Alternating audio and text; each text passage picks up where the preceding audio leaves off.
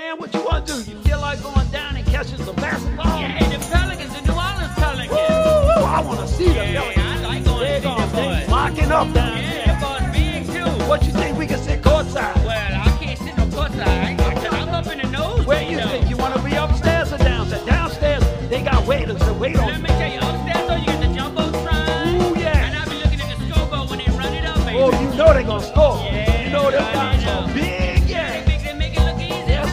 Block up, they block up down there. On the Pelicans, it's all about getting some points in the basket. Hold up, let's go, y'all. Let's get down there and see them boys. Let's do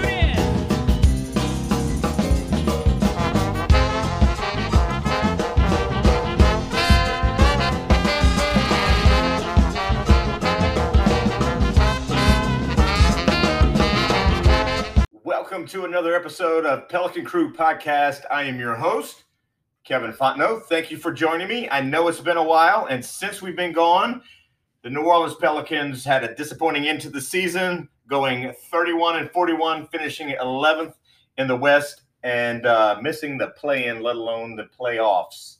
Uh, we got another coach fired. Stan Van, Van Gundy uh, lasted a whole eight months uh, in his tenure, uh, and uh, since then we've hired a new coach, and we've made some pretty decent offseason moves. But this falls on David Griffin. This is the offseason of David Griffin. Mister Won't Bow Down himself, Mister Family, Mister Promises, Mister We're going to come in here and kick everybody's asses. According to J J. Redick, he's a liar. That's a story for another day, because uh, Jrue Holiday, after he won his championship with Milwaukee Bucks, said the New Orleans Pelicans did him right. I tend to believe Jrue Holiday. My deal with J J, brother, I'm sorry. Uh, you just didn't have value. Unfortunately, in the N B A, if you're a shooter and you can't shoot, it's hard to get off your contract. I know you wanted to be traded earlier in the year when you saw where the direction the team was going, that the team was very, very young. That's what happens, man. I'm sorry. Jrue Holiday, love you, brother. Glad you got a championship. So Stan Van Gundy is fired. So the New Orleans Pelicans now are hire, are basically going to be paying uh, another coach along with Willie Green, their new hire, who I think um, even without coaching, head coaching experience, I mean, he can't do any worse. On paper last year, Stan Van Gundy being hired looked like a good hire. The team needed some direction. They needed defense. And so David Griffin decides to hire Stan Van Gundy, who's got a track record for defense, had a above five hundred record as a uh, winning percentage as a, as a head coach. On paper, looked like a good hire. But that's the story of David Griffin. He puts out these promises, says he's going to do these things. And to be honest with you, I, I'm cautious uh, this offseason, even though we'll get into it. I think so far, he's he's doing a pretty decent job. But especially last year, he started to sound like the guy from Pete's Dragon. You know what I'm talking about, the elixir salesman who couldn't pronounce Passamaquoddy. I forget the guy's name. I'm going to date myself, but if you watch the original Disney's Pete's Dragon, you know what I'm talking about. It's a musical. That's okay. I'm not ashamed. I love that show. It's the best Disney movie out there. Go check it out if you haven't seen it, the original Pete's Dragon. I'm talking about the guy who turned the old man in the movie, uh, who looks more like Kenny Rogers, turned his hair purple. I mean, not purple, pink. Turned his hair pink. That's the guy David Griffin right now was reminding me of. Oh, this snake oil, snake oil salesman. Just the worst used car salesman you could think of. Preaching family and throwing J J. Redick to the wolves, but never mind.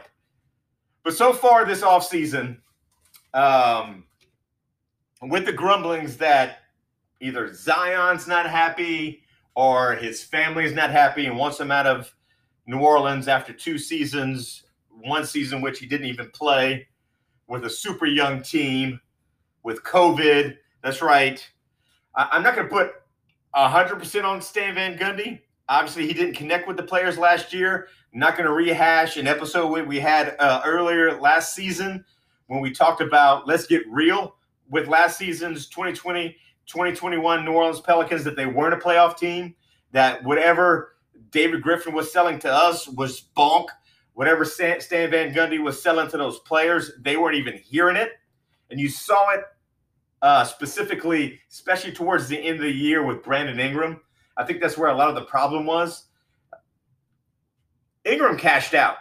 And I'll tell you this, I, I've had my issues with uh, – Ingram, Ingram cashed out on the defensive end specifically. Let me, let me clarify that, because he's a beast offensively. I mean, to be honest with you, we've got – probably one of the top duos in the league offensively with Brandon Ingram and, and Zion Williamson. And if you go through the statistics, it'll bear that. They are very good uh, offensively.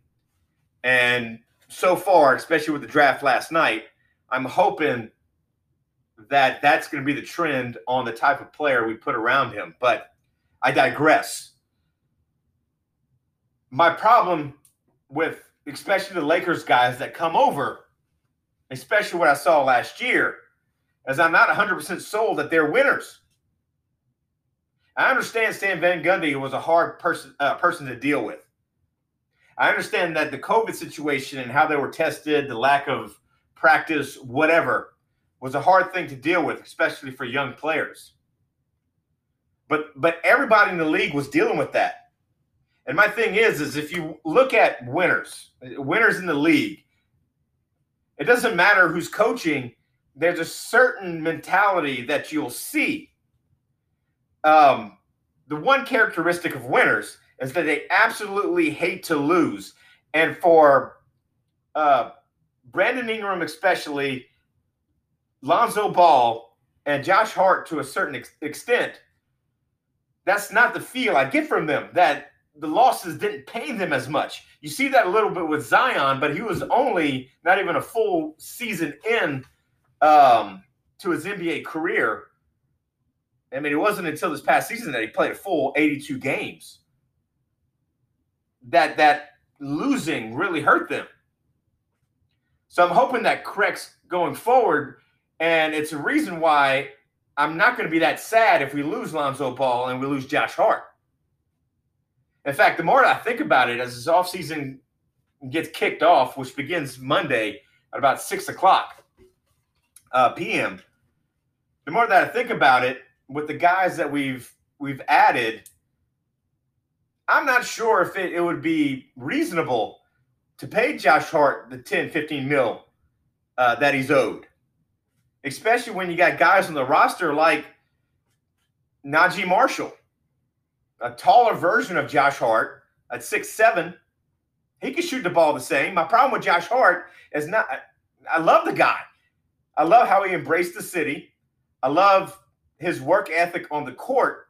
But my problem is that he's an undersized rebounder who's a slightly above average defender, if that. But he can't shoot threes. He can't even shoot corner threes. And my problem is is – we're in a make or miss league. As much as you want to preach defense, and defense is important, especially in the playoffs. You saw that this past finals with Phoenix and Milwaukee Bucks. But I'm going to tell you this, as good of a defense that the Milwaukee Bucks, Bucks had, and they had a very good defense, especially during the playoffs, if Jrue Holiday and Chris Middleton don't start hitting shots in that finals, they don't win. The big difference between the Phoenix Suns in those last couple of games and the Milwaukee Bucks is that the Phoenix Suns stopped hitting shots. It's a make or miss league. It's just not a cliche they keep saying on E S P N's The Jump. If you watch that show, it's a make or miss league. You got to hit shots, and that's my problem uh, with Josh Hart. He's a below average three-point shooter. You could probably get the same production out of Naji Marshall as you can Josh Hart uh, with slightly better defense, to be honest with you, uh, from the from the times I saw Naji Marshall at way less the cost. He could shoot a similar three-point, but he could shoot thirty-two percent from three. In the sample size that we saw at the end of last year, he was doing that. And he's only costing us one point whatever million dollars. He's not costing us ten million dollars. that allow us to go out and get the shooters on the wings that we need. So that that's kind of my thing with the Lakers players. And it's kind of with Lonzo Ball, what we have here. But we'll talk about that. He's get, I don't know if Griffin's setting up.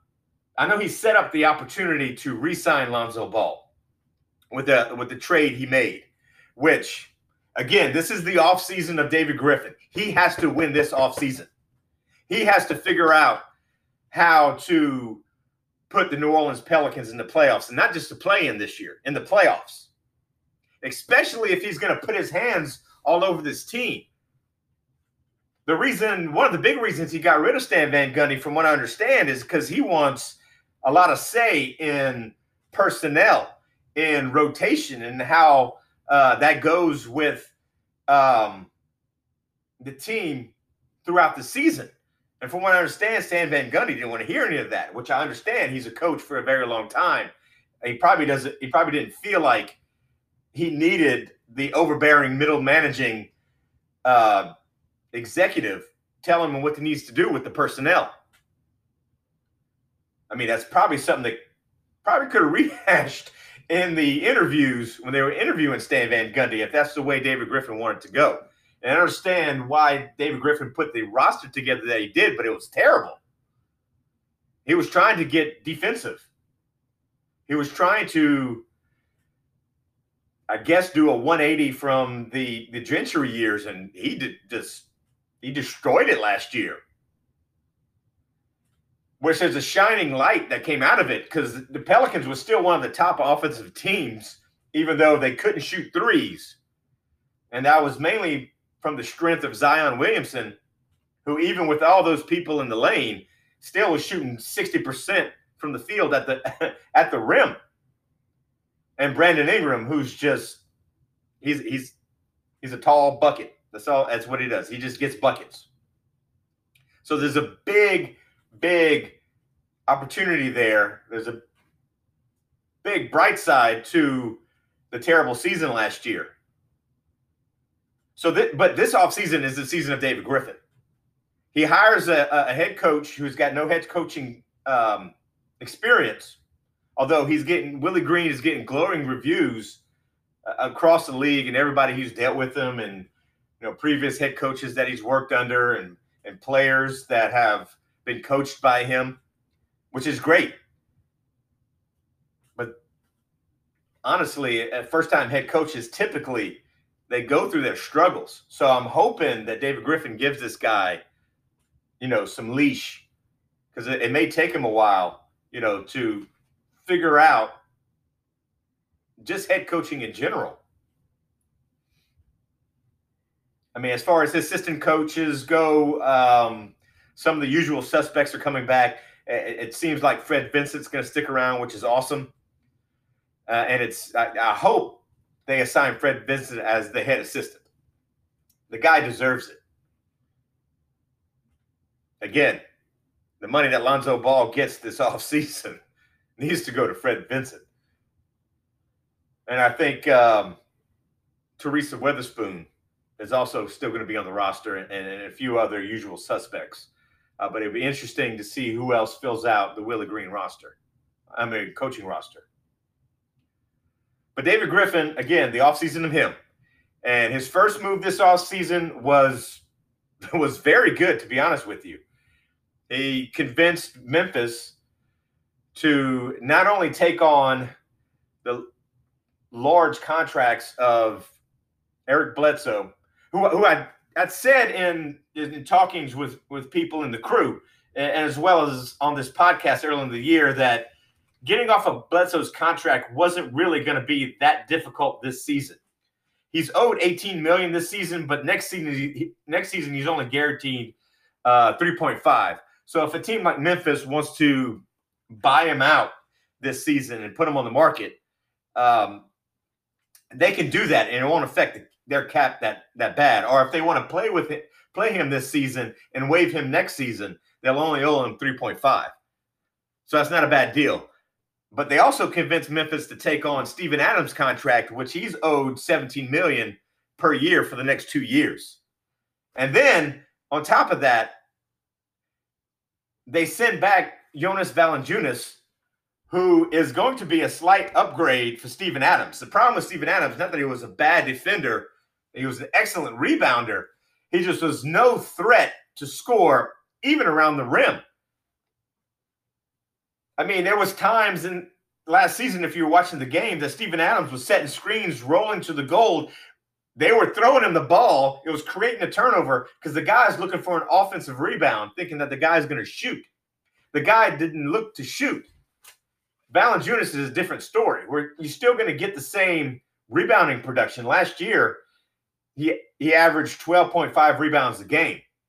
He actually averaged one point eight assists, which is pretty impressive for a big man, plus like a, a block a game. He doesn't turn the ball over very often. But he put up seventeen points a game last year, shooting about sixty percent around the rim. He also shot thirty-six percent from three, if you're if you're looking for that. But don't don't think he's going to come in and be a stretch big. There's a possibility that he could, but but don't think that. That was only on like an attempt per per game, or less than an attempt per game at thirty-six percent. But I mean, he shoots a very high percentage from the free throw line, averaging about seventy-eight percent from the free throw line. So given enough attempts from the arc, could he develop into a, a stretch big? Maybe. But the big thing is, is he's a taller defender than Steven Adams.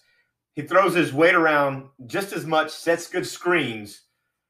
But from five, eight, fifteen feet out, he can hit a jumper.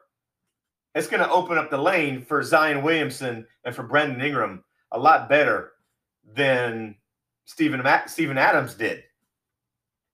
So, yeah, so we dump uh, Eric Bledsoe, dump Steven Adams, get Jonas Valančiūnas back, and all we have to do is swap our tenth pick for the seventeenth pick.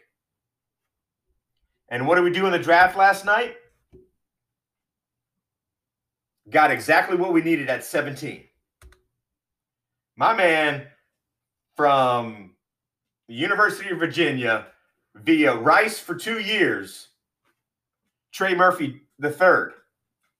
What you're looking at here is the prototypical guy that uh, the Pelicans should be going after uh, in the offseason. Length and can shoot.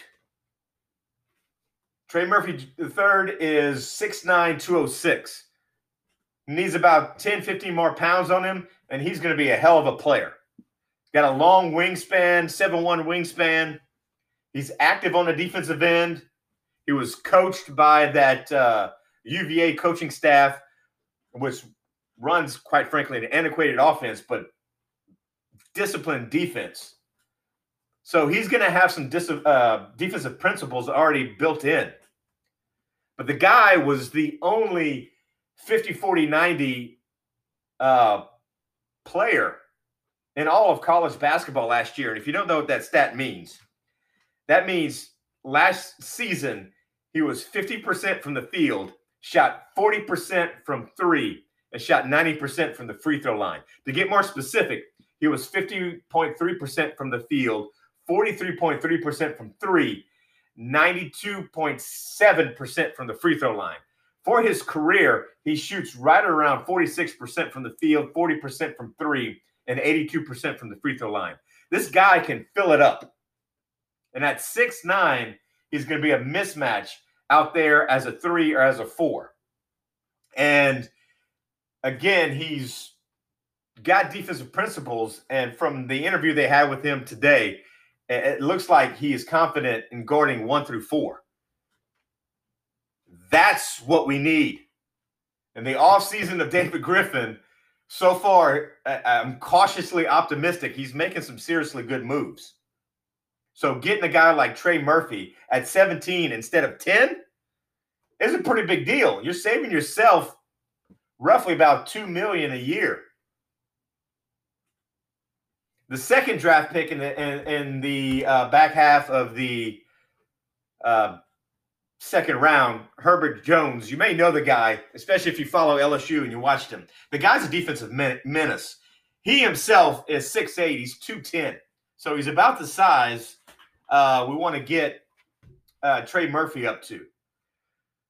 But he's de- he's a defensive menace. And to be honest with you, you're probably going to see him more in Birmingham with the squadron next year, especially for the beginning part of the year.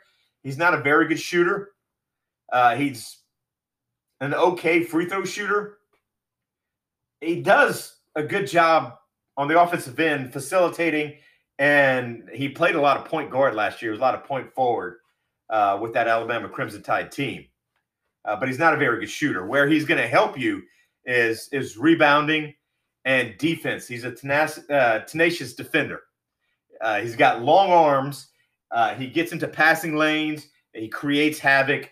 And I could see him later on in the season, next season, if the Pelicans are making a playoff push or, or they get into the playoffs and they just need um, a second unit disruptor. I, I could see them bringing Herb Jones in. Uh, but these are two guys that the Pelicans have drafted that are the prototypical uh, of what I would like to, to see them go after this offseason. Length. Um, and Herb Jones, notwithstanding, more Trey Murphy shooting. Somebody who could shoot from the mid-range and especially from three uh, to create some space for Brandon Ingram and Zion. Because just, just think about it. If Zion was able to fill up the bucket at sixty percent from right the rim with all that congestion, imagine how much pressure uh, is going to be put on a defense if he's got a free lane to, to run through. And then if the guy progresses and develops a, a at least a mid-range jumper, a consistent mid-range jumper in this offseason, we're going to be one of the top offensive teams in the league. You can book that. So, so far, that's good. So, so far, the offseason of David Griffin is rolling along um, pretty well. And again, I'm cautiously optimistic. Now, what also was done with the trading of Steven Adams and Eric Bledsoe to, to Memphis is that the Pelicans actually created a ton of cap space. They could actually open up as much as like thirty-six million dollars. And then there's some tricks in there where they could get up to forty-one million dollars uh, in cap space. And the guy that the Pelicans have been tied to, um, which honestly for uh, three years, if we could get some production out of him, it would not be a bad deal. In fact, this would this would give us a legitimate starting lineup. Uh, that that guy is Kyle Lowry, who's going to hit the free agency market uh, this Monday at six p.m. Now, he's going to want a bag. He's going to want a serious bag. And from what I'm hearing, he's going to want anywhere from twenty-five to, to thirty mil, uh, maybe a little bit more. And it's going to take that top end for the Pelicans to really convince him to come to New Orleans. I mean, New Orleans is not going to be a free agent destination. So although that would be great, and they keep talking about this Phoenix Chris Paul effect with him, honestly, I don't think that's going to be the same deal. Uh, Kyle Lowry is a different player than, than Chris Paul. Uh, the one thing he would give the Pelicans uh, is, a, is a solid coach slash quarterback on the court, especially in crunch time uh, with our young guys. To be honest with you, we are a really young team, and that that maybe that lack of maturity is one of the reasons they didn't respond to uh, Stan Van Gundy very well, and the reason all the COVID stuff w- was hard for them.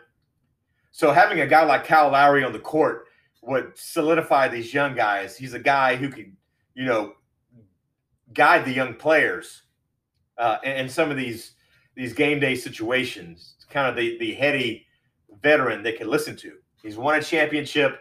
If they can't listen to this guy on the court, then we got more problems than just millennials on the court. For lack of a better term. But I, I don't, I'm not as confident that David Griffin can swing this because there's going to be a lot of suitors for Kyle Lowry in, in the free agency market. He's going to be able to pick where he wants to go. So I don't know. So I don't know if it, it's more feasible feasible to re-sign Lonzo Ball. We'll see in the next couple of days when free agency opens up what kind of market that is, to see if a team like Chicago, a, a team like uh, New York, some of these teams that have been linked to Lonzo Ball is going to try to throw a bag at him and, and take him away from the New Orleans Pelicans and see if the Pelicans would match that. But we'll see. Some other guys that the Pelicans have been linked to in, in, in the rumors um, who may be a good fit. The Pelicans have been linked to Buddy Hield. Buddy Hield was discussed in a trade with the uh, a potential trade with the Lakers on draft night. The Lakers decided to go another route and traded away like three or four players for Russell Westbrook. And you want to see, I don't know how the Lakers get, are going to do this, but the, the Lakers, they're going to figure out how to do this. Um, Jeannie Buss is going to throw a bunch of money at the team. She prints money, and they're going to figure out how to do this. But to be honest with you, right now, the Lakers have five guys on their roster uh, that amount for one hundred thirty million dollars. And they've got to find a way to, to sign ten more guys. You need fifteen guys on your roster to make a complete roster in the N B A.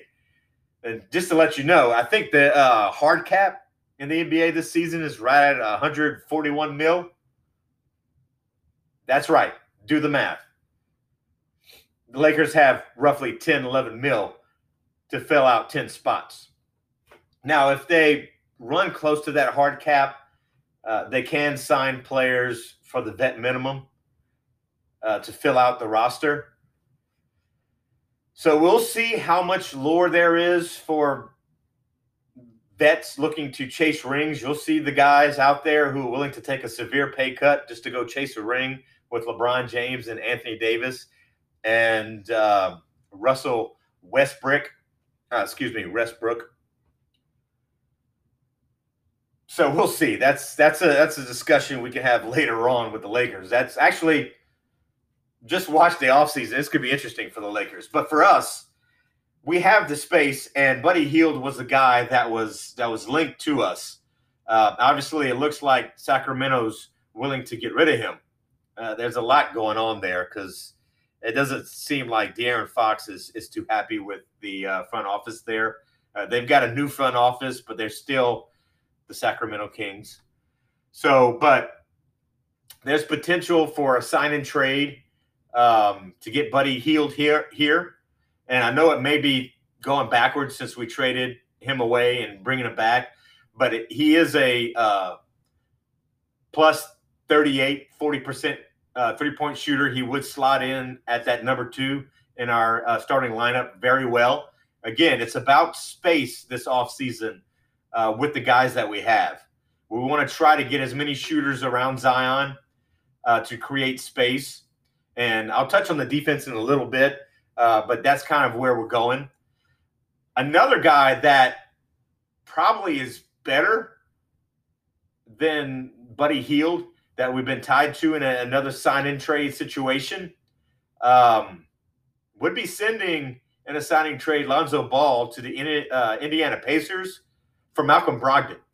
And a lot of a lot of the people out there who don't follow the N B A very much probably don't know about Malcolm Brogdon or never heard of his name, but he's a fifty, forty, ninety basketball player in the N B A. He's a very creative. Um, he can play point guard. He can play off-ball uh, player. He's a playmaker. Uh, he finds guys. And he's a very efficient shooter. He's above average defender. And honestly, uh, of all the guys we're rumored to, I would be ecstatic if we could make that happen, if we can bring him from the Indiana Pacers. Because he's a very, very smart player. And if David Griffin is true to his word, now bear in mind, we're talking about David Griffin. If he's true to his word that he's what he's looking for for this team in the offseason is I Q, toughness, and shooting, Malcolm Brogdon, Brogdon checks all the boxes on that. The guy's a heady player. He's tough, and he can shoot the heck out of the ball. And he's a point guard that you would want, or off guard that you would want at the end of the ball game. So I hope that that's what happens. And as far as defense goes in this offseason, I'm going to tell you this, and I'll, I'll, I'll stick to this. And I, I've talked to a few of you guys, um, you know, here and there when it comes to defense. The number one thing the Pelicans do can do to improve their defense is stop turning the ball over. And that'll help when you get better guard play, when you don't have players like Eric Bledsoe out there just not caring and just turning the ball over and creating live ball turnovers, or you don't have Lonzo Ball out there who, although can do it because he can see the floor very well, just chunking the ball up the court, you can control those turnovers. And when you control the turnovers, you're not backpedaling on the defensive end, uh, creating easy looks for the offense. So limit those turnovers, and the defense will get better. The second thing is length. And you saw David Griffin kind of rectify that last year with the trade of uh, J J and moving Melly over there, because he, he went after length uh, in that trade with Dallas. You know, pulling over James Johnson, who's a long guy, pulling over uh, Wes Iwundu. Obviously, we already had uh, Wenyen Gabriel uh, on the roster, and for some reason, we didn't play him. But outside of your point guard and your shooting guard and your center, who those sizes can, you know, obviously you want your center somewhere anywhere from six nine, six ten to seven foot. And ideally, uh, I mean, you can have a shorter point guard, uh, but you, you want, you know, six four, six five on that shooting guard. But to be honest with you, longer guys at six six, six seven, six eight with long wingspans, collectively, when you're playing defense out there, they can get their hands up and get them in passing lanes, and you can create trouble for the offense. So those are those are my two uh, ideas when you want to try to uh, to help this defense out. So that is that's what's going on there um, so far. Again, David Griffin, fingers crossed, uh, hopefully has a better plan this this this offseason. So it should be fun. Offseason opens up August, well, Monday, whatever date that is. I don't have a calendar in front of me. But um, it should be interesting, and uh, we'll see. We'll see if the Pelicans can swing Kyle Lowry. I'm not very confident. Uh, again, I put that out there. A sign and trade to get Malcolm Brogdon over here would be awesome. But until then, uh, hopefully I won't take as long to put up another podcast. Uh, if you liked it, please forward it over. Uh, I would certainly appreciate it to get more listeners out there. Uh, and until next time, uh, pretty excited. Silly season is here, folks, and let's go Pels.